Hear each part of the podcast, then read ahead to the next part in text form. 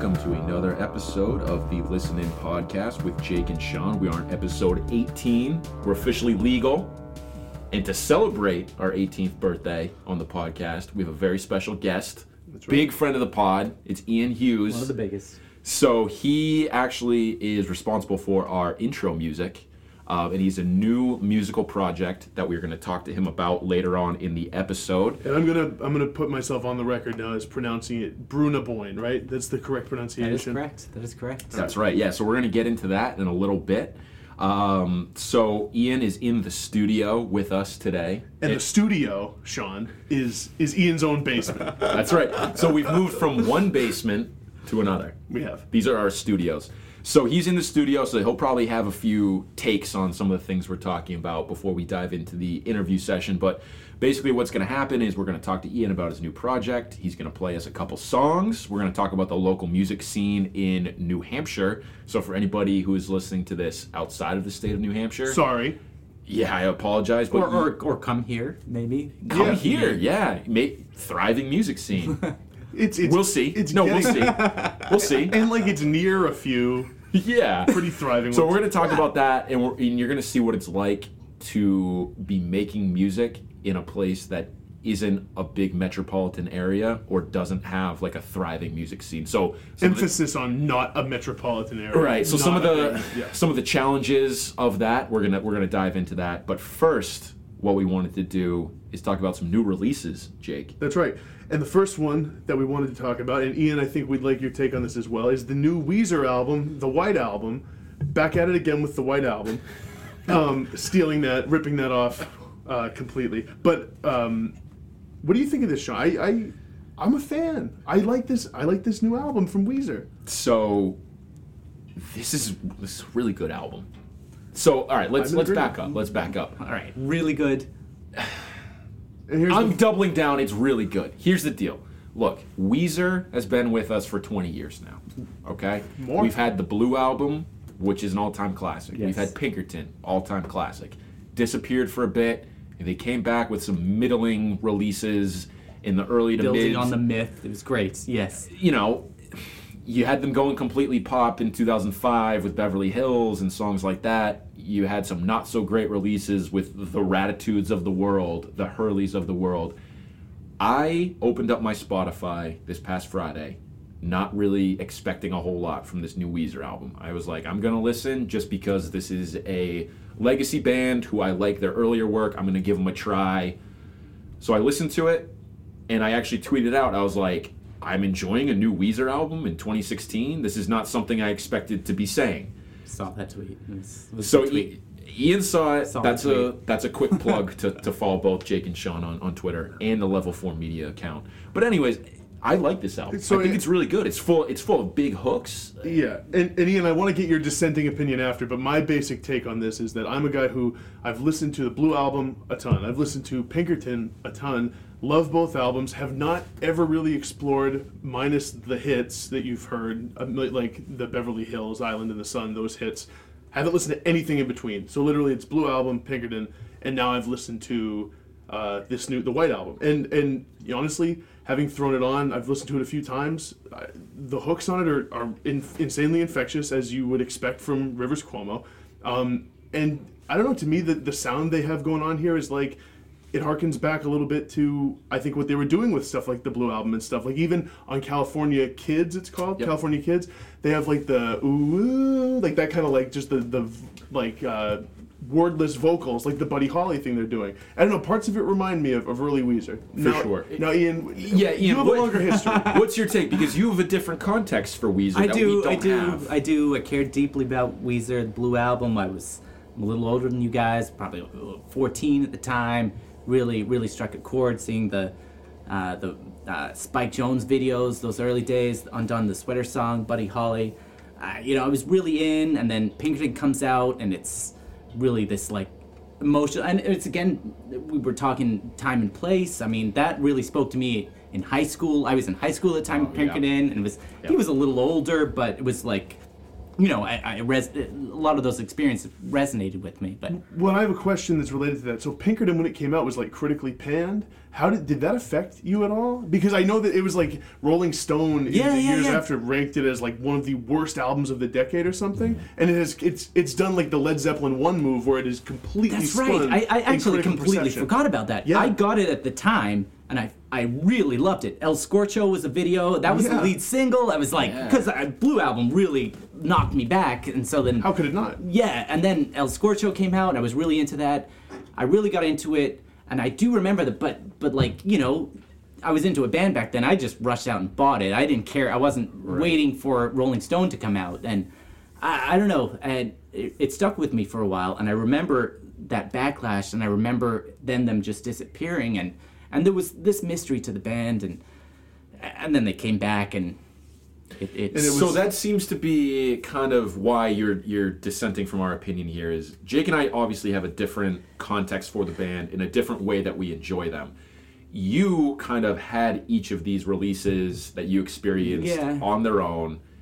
And when we mentioned that we were going to talk about the new Weezer album, that we liked it, you were kind of taken aback and you were surprised. Why? I was. I why was is surprised. that? All right. Here's the thing. I've just thought of. Right. So I know they're doing the blue albums. They're doing their albums. All right. So this album as the white album. Dare they call it their white album? I, yeah. Well, Do they? I mean, the, so let's defer to the to the, the Beatles. The Beatles. Like, guy. like Well, here's- because you're also. you I mean, you're directly coming at that. Well, here's the interesting thing: is like I did think about that. It's like, what does it mean for a band to call an album the White Album? I mean, they know what they're doing, Yeah. right? But at the same time, there's two things that distance it a little bit. Is that one, Weezer has had a, a history of having the color, the blank color Yes. album. Yes. Yes. Yes. The other thing, and this is not necessarily by their choice, I think another way that they're distancing this White Album from the, the Beatles' classic White Album is that this is a 10 track, 34 minute album. The White Album is a sprawling, four sided epic right. of just like. Here's the thing, though. Like, you're my Weezer. I want if you're gonna do your white album, I want you to come out with your like harpsichord songs and like give me your Mm. Your- your what's your like Rocky your two, you know like I want Rocky Raccoon from you then. Maybe this is reinventing what the White Album is in a way that Let It Be by the Replacements in reinventing what Let It Be. Fair could be. enough. Fair I enough. like All that. right. I like that. right. But the I end mean- of the white album. bottom line is Jake and I enjoy this new Weezer album. We think it's catchy. Um, And I, and I implore you, Ian, to give it a chance as Yeah. a former Weezer diehard. yeah, so for anyone out there who is kind of like, I don't know, Weezer 2016, really? Are they still relevant? I, I would say yes. I would say give them a try. This is a solid album. Ian, I would say the same thing to you. Fair enough. We'll do.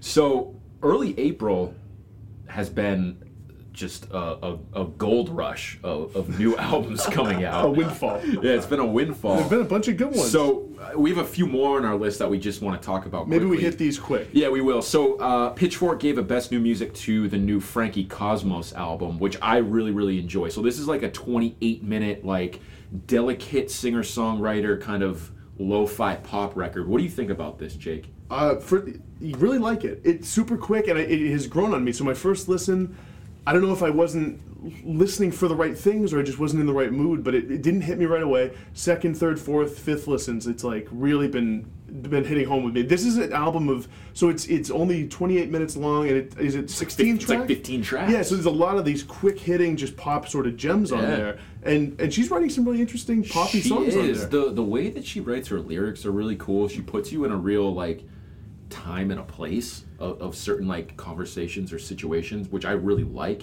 Did you know that she is Kevin Kline's daughter, Who's Kevin Kline? an actor? What is what is he in?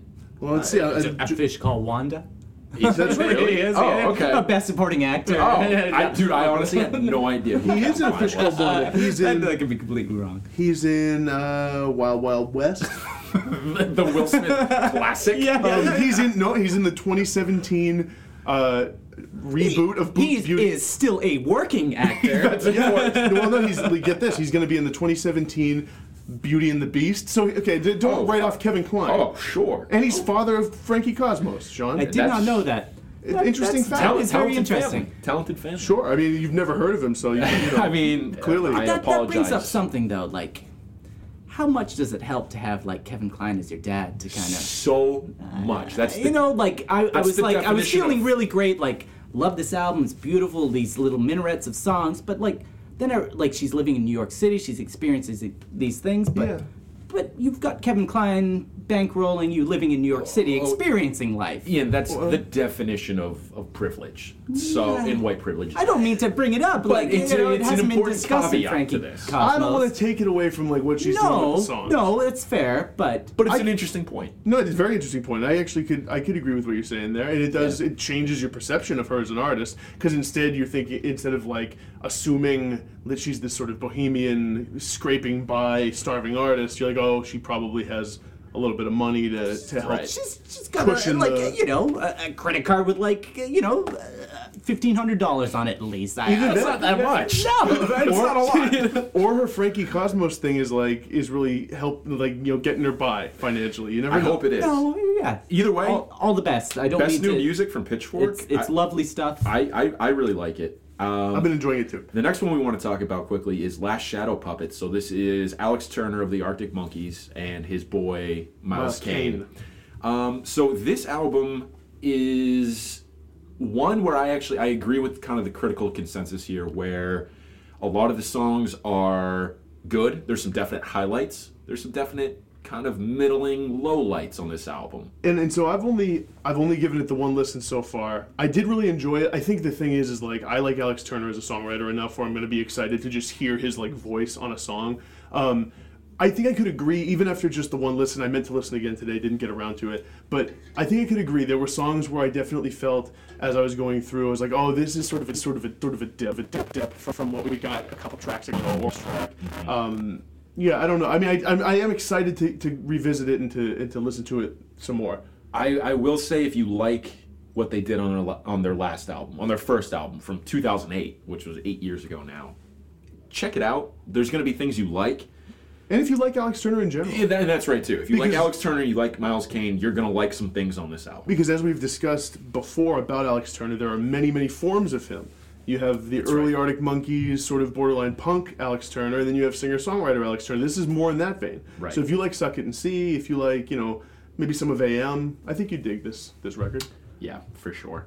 Uh, another one that came out, uh, Explosions in the Sky. I honestly the first one that I've listened to by them. I liked All the it. way through. Me too. Yeah, Yeah, it's just like some it. Ambient, no, it's good. Um, you know, sort of slow building guitar, uh, Friday Night Lights sounding, you know, little little ro- the anthems. I, it's actually it's really nice. I listened to it a few yeah. times on a car ride down Yeah. to Boston. I listened to it again. Uh, the other day, it's en- it's just enjoyable. It's nice, Yeah. like if you to put on in the background as you're doing something or, or whatever. Do you have a take on explosions in the sky? Oh, have you ever uh, listened? Yeah, more than listen to. Uh, they're very nice guys because they put up with me one evening where I was like super drunk at one of their Oh. shows. It's a good I thought thing I was like, out there. you know, like yeah, you know, you guys are so great. Like I was that guy. I was like, they were just there to sell a couple of T-shirts, hang out at the merch table. They just played.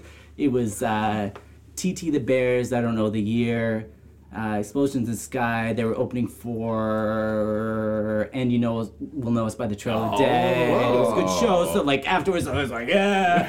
There's this Texas scene, Austin. I was like, oh, and they had like clips from Terrence Malick films. I was like, but I was just like, wait, lots of pointing, lots of Oh. like, yeah, you guys, A lot of that- that- gesticulating. like, yeah, and they were just like, all right, all right, Get this away from guy's me, not dude. buying T-shirts. Right. There's another band playing. They're lovely, lovely people. Wow. They entertained me for like two and a half hours. I sat like I, I think I pulled up a chair and sat behind the merch Wow. table. I think I was selling merch at one point. I was. That is a wild story and not at all what I Amen. this is this is an example of what we're gonna get into with big friend of the pod, Ian. We That- probably like the one of the biggest friends of the pod. arguably the biggest. He's defined sort of our sound. He, he the music he made for our intro is what is you when you hear it as a listener, it, it perks you up and gets you ready for the listening pod. It does. Your, It does. your pod is like my explosions in the sky. That's- I'm, I'm here, I'm crashing right. the merch table. If- I'm like, you know, you guys are awesome. Let me just talk about you guys and take over the mic and Well, it's- just. it's very appreciated. You know what? I'll sell some t shirts. I'll sell some t shirts. I like that. I think we should get it, no joke. I think we should. If we ever merchandise, I think we should have a shirt called "Friend." What this is "Friend of the Pod." Ha- like hashtag friend of the I'm- pod, I'm or Or just that. "Friend of the Pod." I like in that. blue and I in actually blue and really white. like that. Um, so just two more albums quickly. We want to talk about another huge friend of the pod. Yeah. Cam Boucher. That's right. Of Sorority Noise. Um, so and Adam, uh, And- also a friend of the pod, and Adam. came on. Yeah. Um, so they came out with a new project. They're they're part of what the AV Club dubbed as like an emo supergroup. Yeah. Which I think is a fantastic way to describe these guys. So they started a new project called Small Circle. Um, they came out with an EP this past week. It's just three songs long. So what they're doing here is a little bit different than what you might be used to with Sorority Noise. Uh, instead of like the the big like guitar riffs and like huge choruses and, and hooks.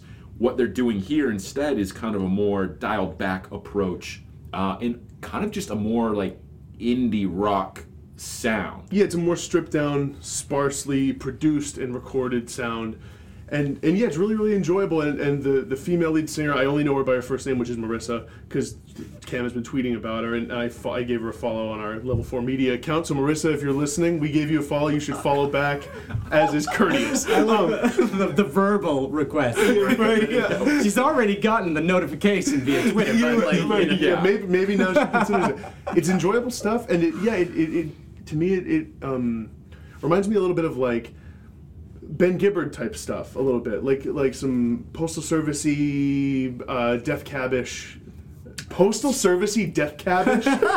Those are two great adjectives, Those- by the way. I want to be described as that. Yeah, well, yeah, man, you can only hope. it's But not redundant to say that. I think it isn't because Death Cab obviously has the rock aesthetic, and Postal Service has the electronic. Oh, electronic. But here's where Completely there, here's yeah. where I draw the line. It's like this is like to me it's it's um, minimal like Postal Service, but it has it, it's like traditional rock elements and instrumentals.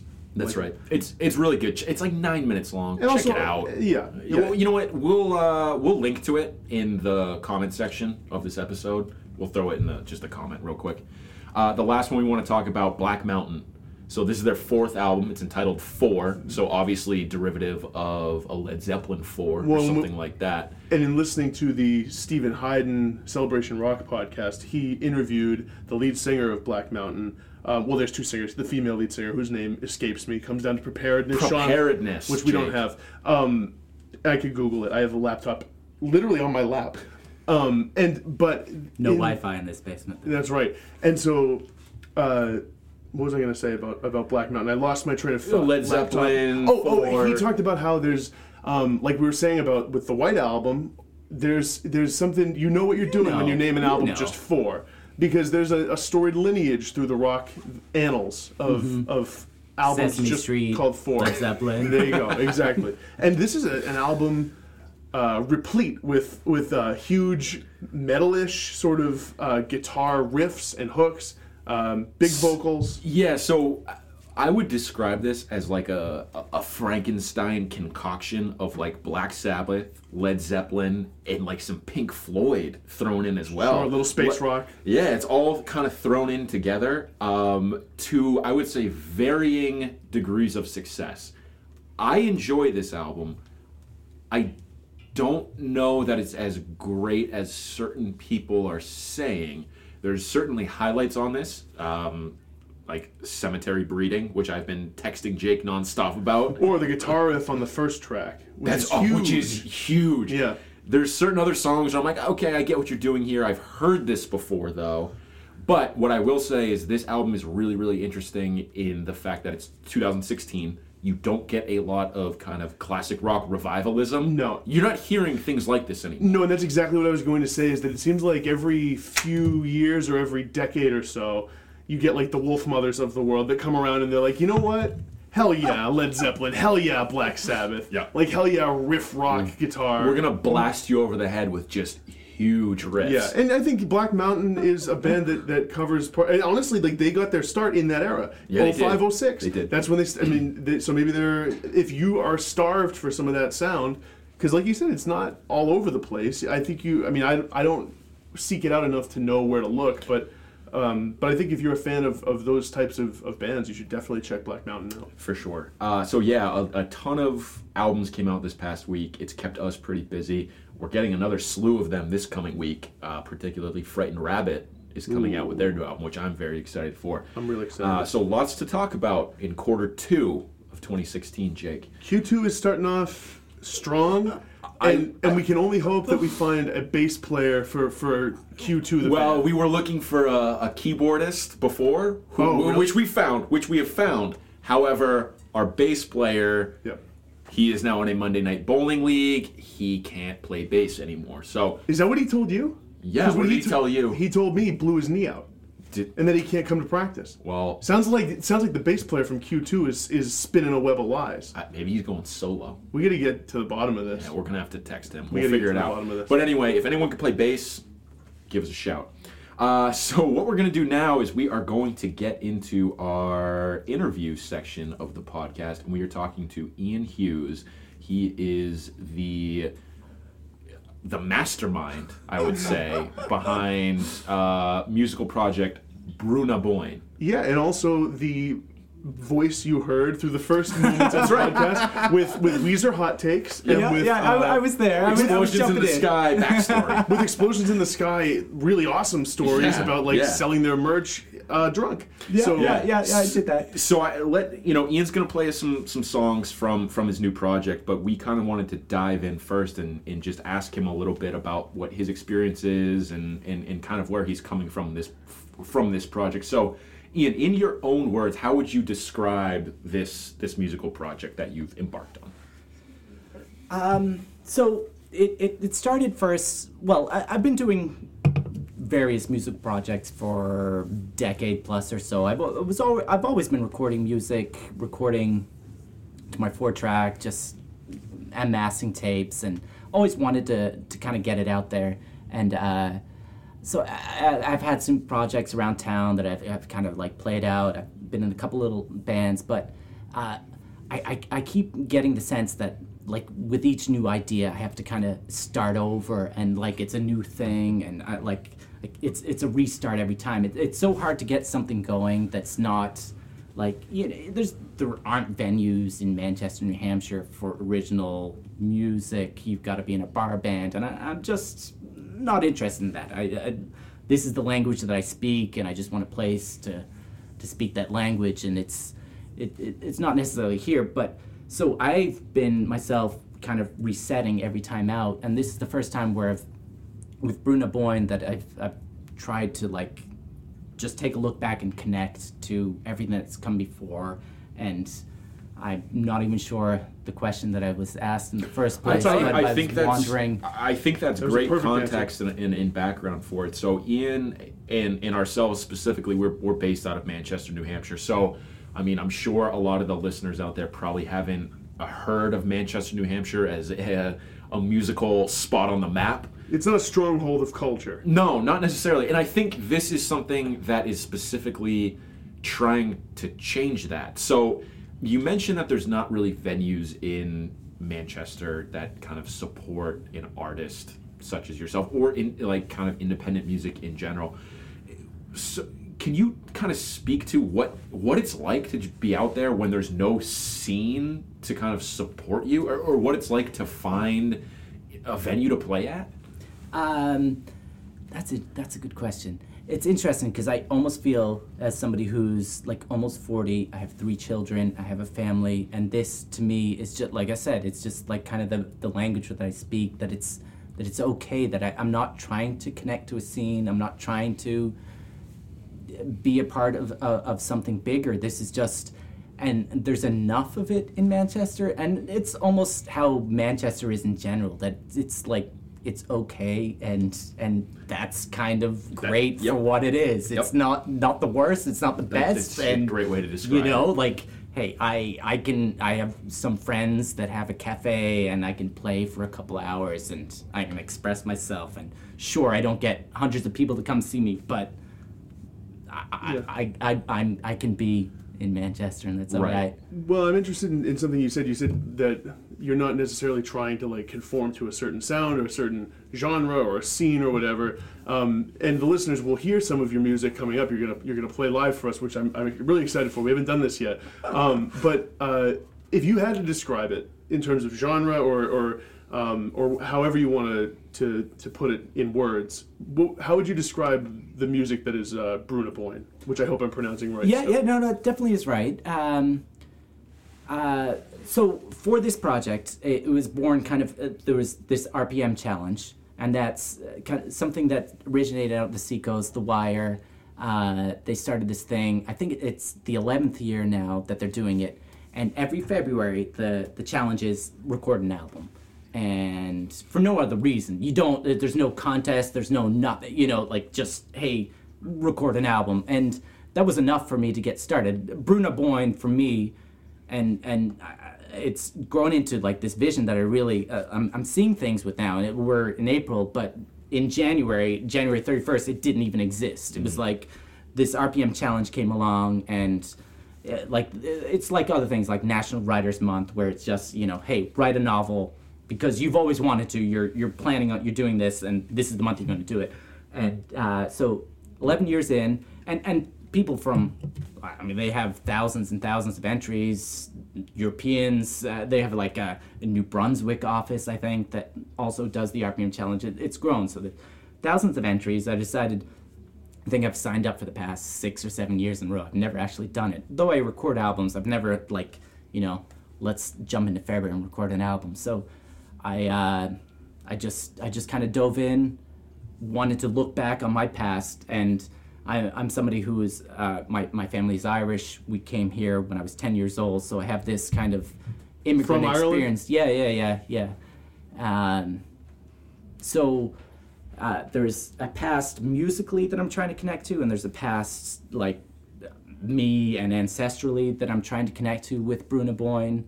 Uh, so so chasing something there. I'm not even sure, but I, I started it February 1st. Didn't have this sense of where this project was going, and here I am a couple months later, and I'm I'm chasing something Yeah. kind of It- deeper it- than myself. It definitely seems like it has become a fully fleshed out idea after this RPM challenge in February. So I, I've been someone who, you know, you've talked to throughout this process and you're saying, you know, I have this idea, I have some songs written, like I, I have a direction where I'm going. Um, so I- one of the most interesting things to me is kind of the the backstory of this album and its influences. So a lot of the songs on it are traditional Irish folk songs yeah, yeah, yeah.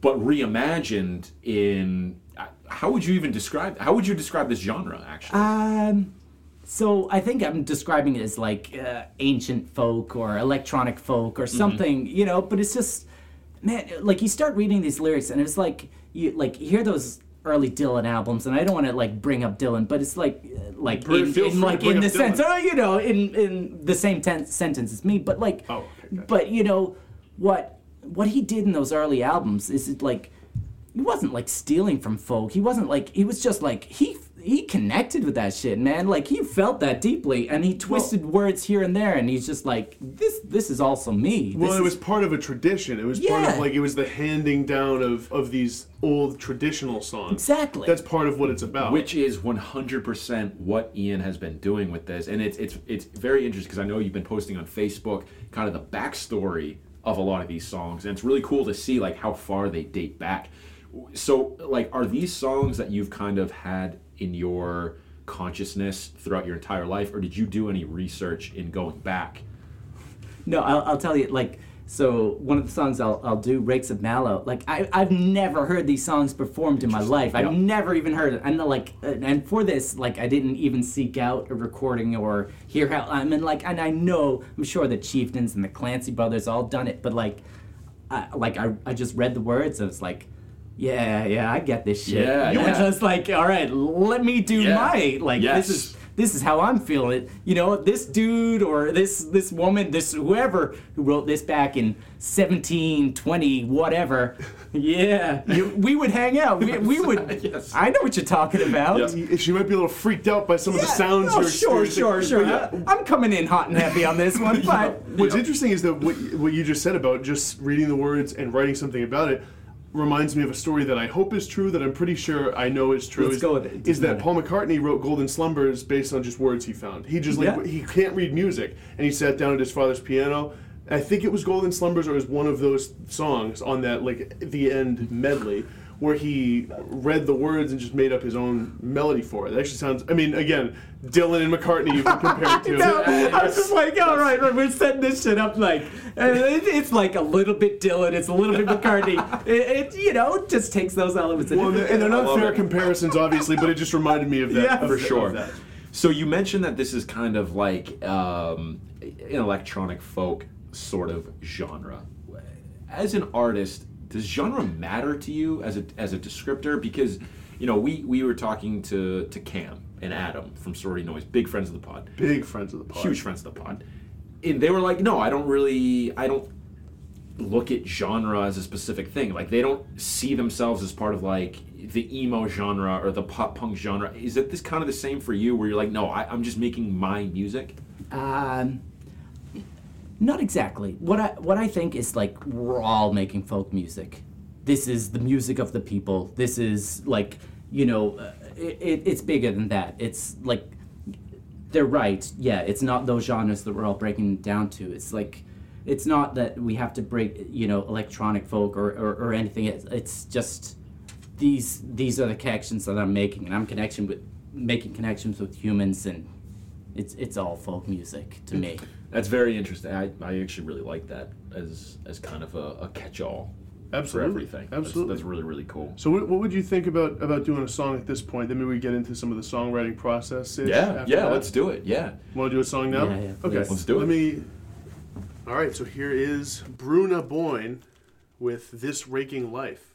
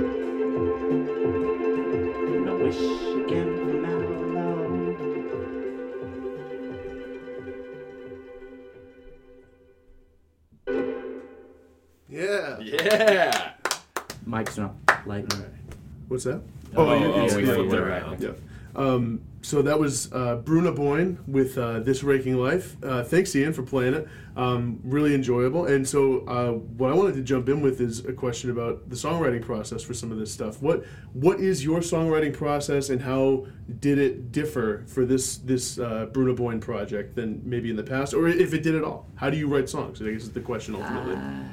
That's a great question. it's a tough uh, one. I know that. Yeah. Um, I'm, I'm always chasing instinct. So I, I, I think like I, I always start with like I have a process now where I'm like, all right, here's the beat, here's the here's the bass line, here's the, the like but I just like I want to I want to like kind of box myself in the corner with each thing. So I just like start it and like, all right, I like this. This is the beat that I'm gonna chase, and then I chase this the next sounds that come and keep. So I'm always like running and like. Uh, I always think of my songwriting process as like uh, Josef Albers. Uh, I don't know if you the visual artist. Okay. Bauhaus kind of was Black Mountain Yep. College, Yep. where all he painted for his entire life squares inside squares inside squares, Mm-hmm. and he shifted the positions of the squares and squares inside squares, like three squares, but different colors, different shades, but just different positions. So that's, that's always I'm chasing. I, I only I, I know I'm limited and I know this is where I can go, but I'm just chasing the squares inside the squares inside the squares. Very cool. Each. That's that's fascinating to me. That that's actually really really cool. And I've I, honestly, you don't know how many interviews I've listened to of artists where they ask like, "What's your songwriting process?" And there isn't an answer like as nuanced or interesting as that. Chasing squares inside squares. No, that, that, No, I'm serious. I know, I know you're Oh, not. oh, yeah. No, no, I wasn't being All right. sarcastic. No, I meant that legitimately. I was like, no, you're It's right. okay to be chasing squares. Yeah, no, I think No, that's it's actually totally- a, like an awesome answer. Well, it almost reminds me of like how uh, it's almost, and maybe this is not what you're describing at all. No, but it reminds no, me no, of but- like uh, uh, the that condition called synesthesia, where you Mm-hmm. like color synesthesia, where like Jimi Hendrix had it, Frank Ocean has it, where you like hear color and like the two senses are combined. I don't know if that's what you meant at all, but, it, but describing art in you know sort of Yeah. conjunction with music. I, I, I don't claim to have that, Yeah. but I'm chasing something. Yeah. I, I feel like just as and and I feel like when I'm tired or when it's not like I, I, I know when it's not there and I know when it's there. Right. And so as long as I just keep it's it, it's it's very strange. So it but- sounds like but- it's a creative process that more is like you go into it not knowing what it's going to come out with. You don't go in. and I think like that's the- pretty common among songwriters, right? Yeah. But you go in and you let it sort of you almost follow it where it's it wants to go. Yeah. Is is sort of yeah. So to recap, we have described Ian as Paul McCartney, Bob Dylan, Frank Ocean, yeah, yeah, yeah, yeah, and Jimi Hendrix. actually none of whom do you sound like really, in which is interesting. Not interesting. really. Uh, I actually I have a question. So Ian, you you mentioned earlier that you you have a kid, you have kids, you have a family, full time job. What is that like with writing songs, and how does that influence the songwriting process? it's the same thing. It's like in life, you're just kind of you gotta chase the same thing. I don't, I don't, I don't know, and it's it's it. I mean, my wife Lydia, uh, and uh, the Big big friend of the pod. Let me Huge, interject. huge, big huge. friend of the pod. Yep. Continue. Sorry. Yeah, no, No, it's wait, no that bears repeating. Lydia's a friend of the pod. she is. She Now, is. now continue. Um, so I had this block. We first got together over 10 years ago. We have a 10 year old child. Um, back when we got together, I mean, I was still chasing things, but I, w- I, I always felt limited by the lyrics. And this is also why I'm chasing Irish folk music. I'm like, I don't want to write the words because when you're chasing squares, like, I don't want to also have to be thinking about this. I'm I'm pursuing something, and I but I know what I'm pursuing. Like I'm connecting to that this song from 1740 in Ireland, and and back then she wrote me some some words, and I will I will sing them soon, hopefully. Um, where was I going? Oh, but but but having a family, it's like you have to have this harmony in all of the parts of your life. It's like you can't I, I, I don't I don't know. Well, Like, in, in terms of just finding time to be creative and finding time to to to actually sit down and say, okay, now I will write a song, or now I'm going to think about this RPM challenge. Like, how do you find that? Like, there's got to be with work, with family, whatever whatever other hobbies you might have. There must. Be, it's about you know. It's really how do you balance the different um, elements. I mean, I mean, and that that's that's it. You can't do any of those things unless all of them are in balance. And and so like in in my family life, I'm same thing. I'm I'm making the same decisions that I'm making that I'm making in music. I'm making the the best decision that I can make at that exact moment in time. At work, I want to be the most positive person that I can be. If somebody says something negative, I want to turn it into a positive experience. If a beat is going this direction and it's heading eh, you know, into this certain space. I want to make it the best beat that it can be, and then the synth that line over that, and then you know the, you know, the interaction with my kid. That's like you, you've just got to just chase the most positive thing that you can chase in It- that moment in time. Absolutely. And so, do you find that you need to carve yourself out time to be able to to go and make these songs, or is it kind of a known thing where it's like, oh, like Ian, like this is his time to go do this right Yeah, now? Dad's yeah, yeah. I, I mean, that's that's the beautiful thing about my family is that I'm allowed that time, and I will allow my family members that That's- time. and that's it's great. You, everybody needs time to be an individual and alone and Well, chase their own thing. And going back to what you were saying about the songwriting process, I think a really interesting thing is that, like, I, I dabble a little bit in writing songs. I try to, to put some stuff together, and one thing that has always felt like a hindrance to me is that I uh, never feel like I can get lyrics perfect. And it is interesting that you say, like, that what you just said is like almost finding these folk lyrics and just using them as a muse or something, and following where that wants to go. It almost sounds like it took that out of the equation and allowed you to just Yeah. explore things. Yeah, it sounds. Exactly it's, it. it sounds like it's a freeing thing. It, it, it absolutely has been. I, I couldn't write the music. If I played you songs that I'd written before I met Lydia, they were.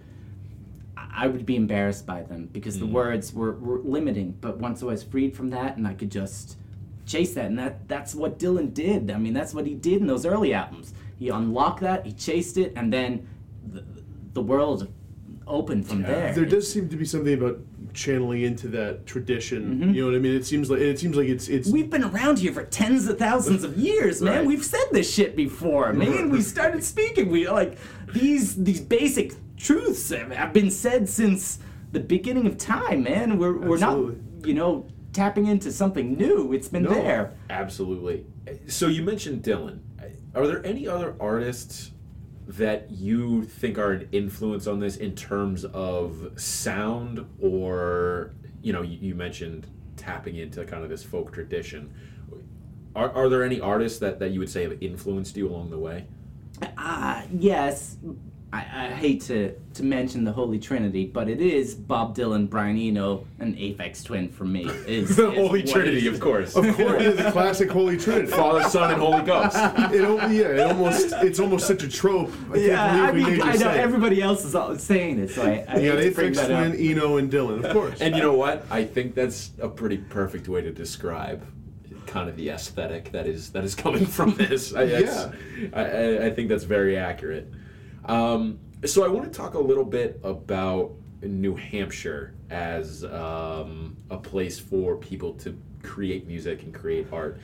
Do you find that New Hampshire in general is supportive of local artists or local music?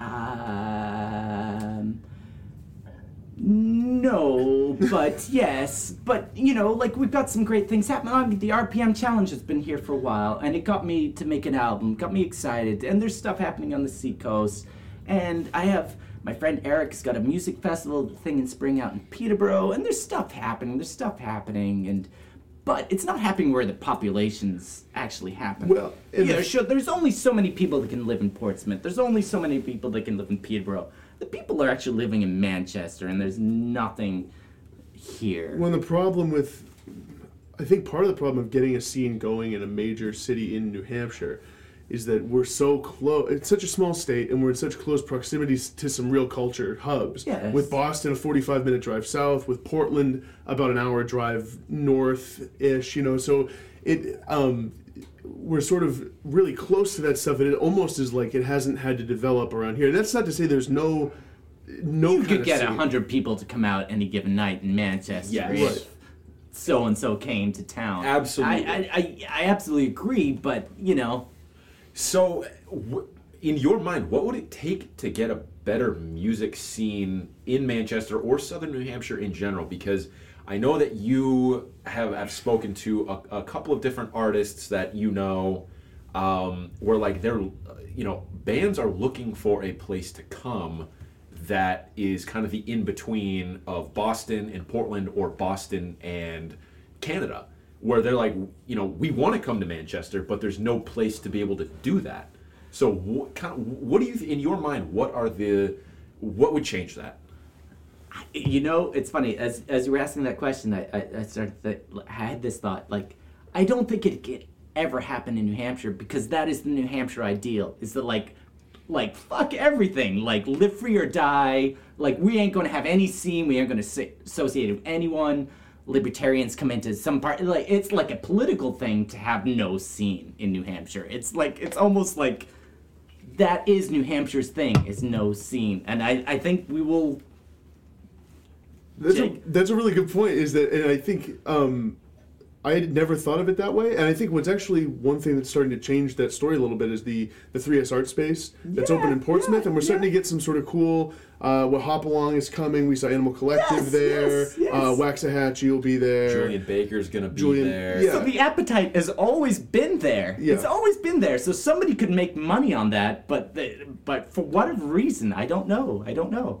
Yeah, I, I think maybe part of it also has to do with it's just a small state with not a huge, you know. I, I think you could argue. Look, I mean, we've seen some big music scenes pop up over the last few years. I mean, let's not let's not talk about like Brooklyn because that's always going to be there.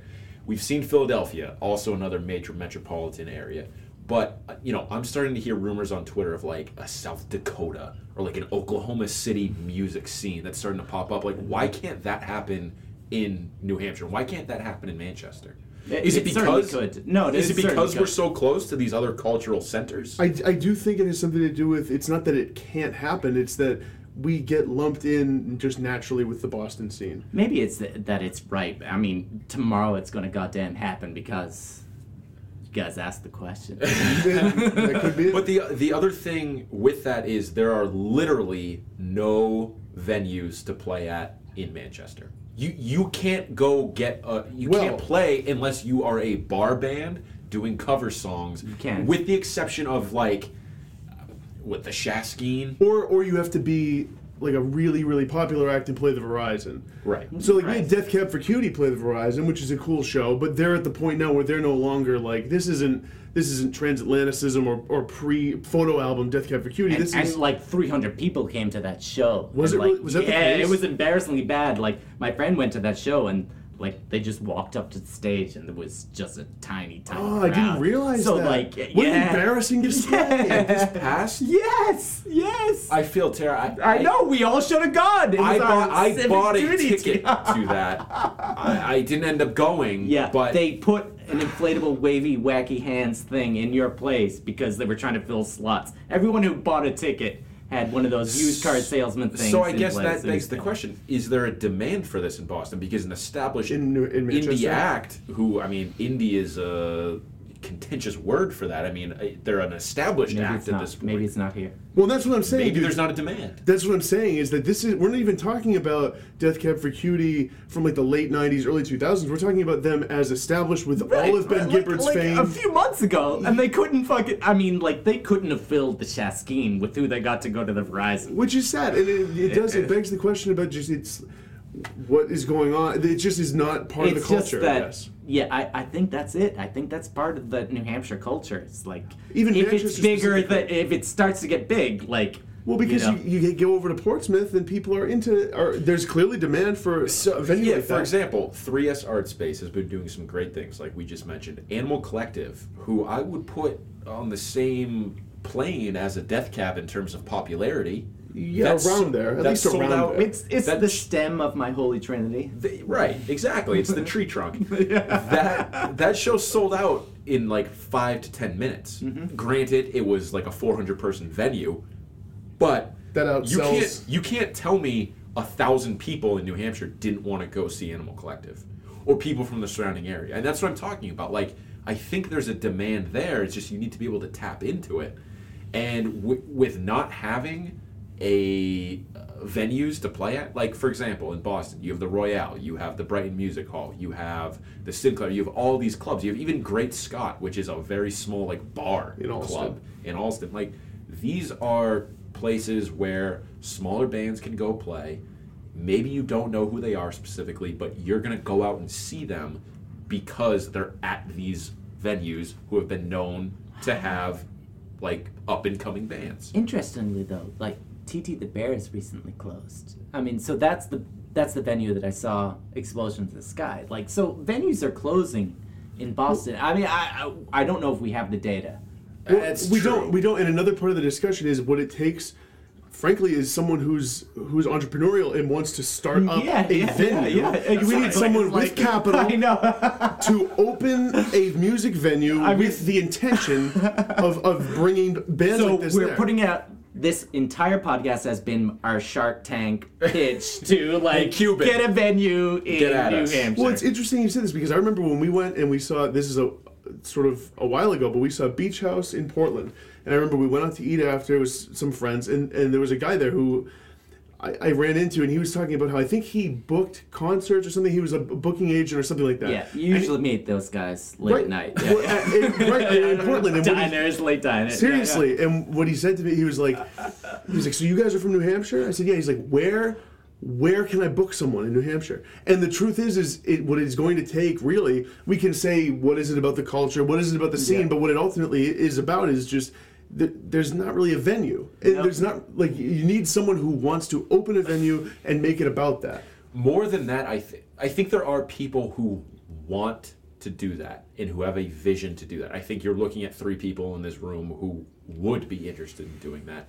The thing is, I don't know that there is infrastructure or backing in place from the other cultural touchstones of the state to be able to do that. Do you see NHPR pushing live music in New Hampshire at all? Portsmouth has a a great scene in terms of Prescott Park shows and 3S Art Space. Where where is that in New Hampshire or, or in, in Manchester? It's not there. What support are we Maybe getting from Maybe literally anybody else? Yeah. Well, but, but like at the same time, you're almost asking that question in like this universal way, like why aren't we being given this? And it's, it has to do with I think someone going out and making Yeah. it. You need to have Yeah. the space, and like you have Strange Brewer with people they just want they just want blues bands. Yeah. Shaskeen, they you know they do some rap nights and stuff. Tan Vampires plays there a little bit, but for the most part, it's it it comes down to someone like I think creating the culture. I think people would come. I think I just think it depends again on the demand and if someone can can afford to bankroll setting something like that up because it's like no joke to start a venue like that. You're right. It's easier said than done. Um, and like, if you fail at that, like it's there's like if you don't get the bands or if they do come Right, and, that's then the no other- one comes. That's the like, other thing is you have to oh. attract the, the musicians. You have to actually right. attract the bands, and I think it seems like Portsmouth is just starting to do that with the 3S Art Space. And I don't know. I mean, maybe that has something to do with the proximity to like Portland and the coast. I don't know. I, I think I think we just heard Level Four Media like commit to starting a Hey. live space in Look. Manchester, New Hampshire. Brú na Bóinne opening up very I, soon. you joke. that is something that I would honestly love to do, or, or would love mm-hmm. to actually be a part of in some way. happening. Whether I, I'm throwing it out there. It's happening two, three Fridays from now. Opening night. you know, uh, if, if honestly, I, I think if we could Pop up shop, you know, you can get the, the Kardashian Kanye shirts, you know. That's Come right, on that's in. This is becoming ambitious. Look, all I'm saying is if there were any sort of venue that catered to what we're trying to do or be a part of, Look. I would try my hardest to be a part of it and promote it and, and just like I, I'd be all in on it. This is how it starts. You had one basement last week with two people. This week you have two basements with three people. That's and like then you 100% tell it like it's like growth. And then there was four pe- basements right. with uh, with twenty people. So let me and, ask you, know, this. Actually, this is an interesting question. So, do you know of a network of other artists? In the, no, no, no. I'm serious. Do you know like of any other artists in the state where like DIY shows can become a thing? Because you know we mentioned Cam a lot on this show, but he is someone who does a lot of do-it-yourself shows in people's basements, in houses, just wherever they can do them, and that's how scenes start. Is there anything like that that you have seen or would like to be able to do? Yes, but in New Hampshire, I think that's part of the spirit. It's like you gotta keep that shit secret. You Right. can't like share it with other people. It's like, yeah, yeah, I do, but it's exclusive, so only thirty people can come to this show, or only you know, like so. That's that's the thing. It's live free or die. You gotta find your own exclusive concerts to Well, go that- to. that's like how Cam was telling us that when he he helped Modern Baseball book a show, one of their first shows in New Hampshire. It was back in like 2012, and then the I think it was at the Courier or something. No, it was it was at the New Hampshire Institute of Art. That's right. That's right. Yeah. And he and it ended up falling through, and he had it at one of our friends from or one of our uh, acquaintances from high school and middle school's basement. Um, they played an acoustic show. they put an acoustic show, and he he said there was like 15 people there total. Yeah. But I guess people didn't know or whatever. Right, and then you have us like hyping modern baseball in like every single show that we do, Mm-hmm. and And they're playing like twenty feet They, from you. yeah, and, like, and he brought that up. you He's like, you know, it's interesting you guys ask about them because two years ago, you know, no one came to this show, so it's an awareness thing. And It is. It is. There's a there's, there's a a lot lot of that goes into uniquely it. New, Of Ham- New Hampshire elements to it. So elements. be- before before you play your last song, um, I, I had a cou- couple quick questions for you. One was, what is some of your favorite new music that you've been listening to from 2016 so far? couple quick hits albums. Oh each Oh one. well, 2016 is is Black Star. I mean, that's For so sure. far for me. It's just, you know, Yeah, Bla- yeah, that's I confronted death. It's a, I'm still a I will. for I- sure. As I take my last breath, I will think of Black Star. So Yeah. you know, so all and that's one that we we've talked in depth about. Yes, we actually yes. we did a review record. pod, of course. And, but yeah, we, I, yeah, I, I loved it before the man of course. took his last breath as I was listening to the album, Of course. trying to resuscitate. I mean, Of you know, uh, so Final question. There's there's been legend about uh, there's been just whispers here and there about this El Paso story. So Ian has lived an interesting life. He spent some time down in Texas, and he has this interesting story about El Paso that involved a punch in the face about something. I don't even have the full details of it. I, is this something you'd like to share? uh, Not even details, maybe No. just an overall. sure. kind of- Overall, back Yeah. in the day, So the- for- pre-family, you know, for, for the listeners at home, this is like this is a true rock and roll story. They- you know what? This might end up being a spin-off podcast called the Listen In Podcast True Rock and Roll Stories. Yeah, it could be like almost like behind the music, whole different Sure. type of It's like though. the it's like the the uh, True Hollywood Stories from Yeah. Chappelle Show. Sure. Yeah, yeah. Charlie all Murphy. the, all of those things. I mean, That's none of these. is. I mean, whatever superlatives we have, let's let's throw them at me right That's now. what they are, yeah. You know, I'm a dude in the second basement in New Hampshire. it's important though. Yeah, it is. It is. Um, so man, like, I, I I don't know. I connected with you know the '60s idea. I mean, like Simon and Garfunkel, America. That that's what I was going for. I mean, I was. I I I, I don't know. I like. I I got in a car accident. I think when I was 22, and I got like three thousand dollars because someone almost killed me. So it was like, all right, fuck this i'm getting out of here let's let's see how far $3000 can get me i bought an open-ended greyhound bus ticket and fucking put uh, simon and garfunkel america on the headphones and i set off i didn't have a partner but I, like you know let, let's let's see what i could find i ended up i don't know i don't know where el paso comes into the story anyway i, I end up i get off a bus and i'm in el paso and this is like you know, at the drive-in are having the reunion now, and so I, I know I had I mentioned that to you, like I had asked you if you had thought about at the drive-in. Uh, I know I was chasing something there. I knew they were from there. I knew there was a scene, and it was like, what the what what is El Paso? So I, I was hanging out there, met some people, and at that point at the drive-in had already kind of disbanded but there was like this mythic element like you can get out of el paso texas if you're at the drive-in. I mean that was almost the vibe so like people were like rocking out hard. They really were. Like i would go to like local clubs and like people were trying to like really like melt your face off. Uh i don't even know what that When you say at the drive-in, you're referring to The, the band. okay. Who I've not also, also, one evening we went to the drive-in and we saw some great movies. No. so we were both at the drive-in, listening to "At the Drive-In," at the drive-in. Uh, I, don't- I, I, I don't know where it's going. Anyway, I end up meeting somebody. We were hanging out deep in El Paso. I, I don't remember. I got punched in the face in Juarez, Mexico. Juarez. Yeah, yeah. oh, It was cro- we crossed the border, and there's something about this face that's It- just punchable.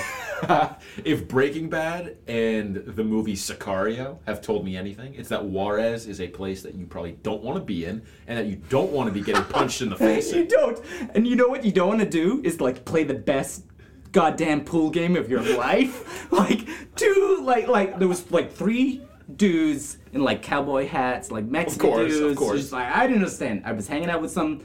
Uh, some girl, she was chatting with the bartender. She spoke Spanish. She was like in conversation. These guys, we gestured enough that we knew English. Like, all right, I was to be the fourth in the game, Yeah. and for whatever reason, I was shooting like I was just like banging it, and it was like things were banging up, banging up, and I, I ended up winning.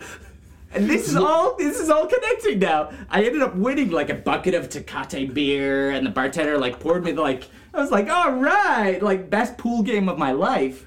I left the bar, and somebody came up and punched me in the face. So what you're telling me in is you basically got yourself into like some sort of verbal contract over a pool game, and you hustled some people. I did, I did. I, I the hustled face. them out That's of what it sounds a bucket like of beer, and I got punched in the face for a, a decade plus of my life. I thought I was just punched in the face for no reason. Thank Sounds- you, listening f- for podcast media. Sounds like- sounds all like of we've the brought some You clarity. for like.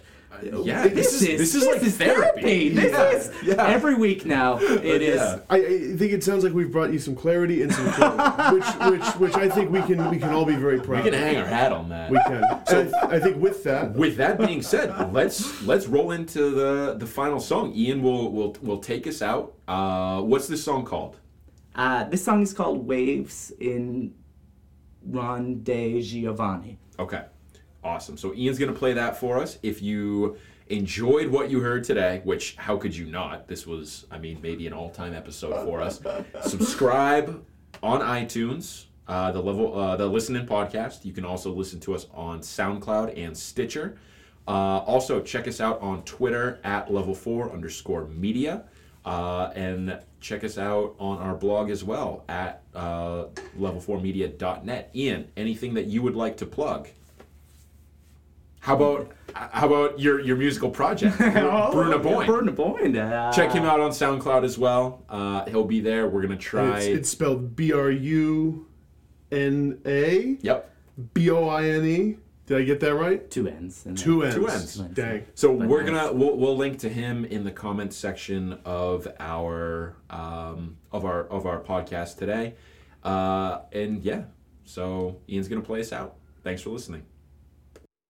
Am I kicking this off? You are. I am. I am. So this song is called "Waves in Ro- Re Don Giovanni." So, in Re Don Giovanni is a Mozart piece, and uh, Michael Nyman, late 20th century classical composer. If uh, you took the recent BuzzFeed quiz, if you've ever gone deep into late 20th century classical composers, you would be where I am today. I happen to sample one of those composers for this piece. Later, some guitar tracks. Michael Nyman is my man. Uh, Lydia, my wife, had written these words. Naturally, it all all came together. So, you know, we had what what do we drop from me? Dylan. We've uh, Dylan, Frank Ocean, Jimi Hendrix, Paul McCartney. That all let- sounds let's, right. Let's add Michael Nyman and go. Mozart to the mix. let's drop this tune. Here we are.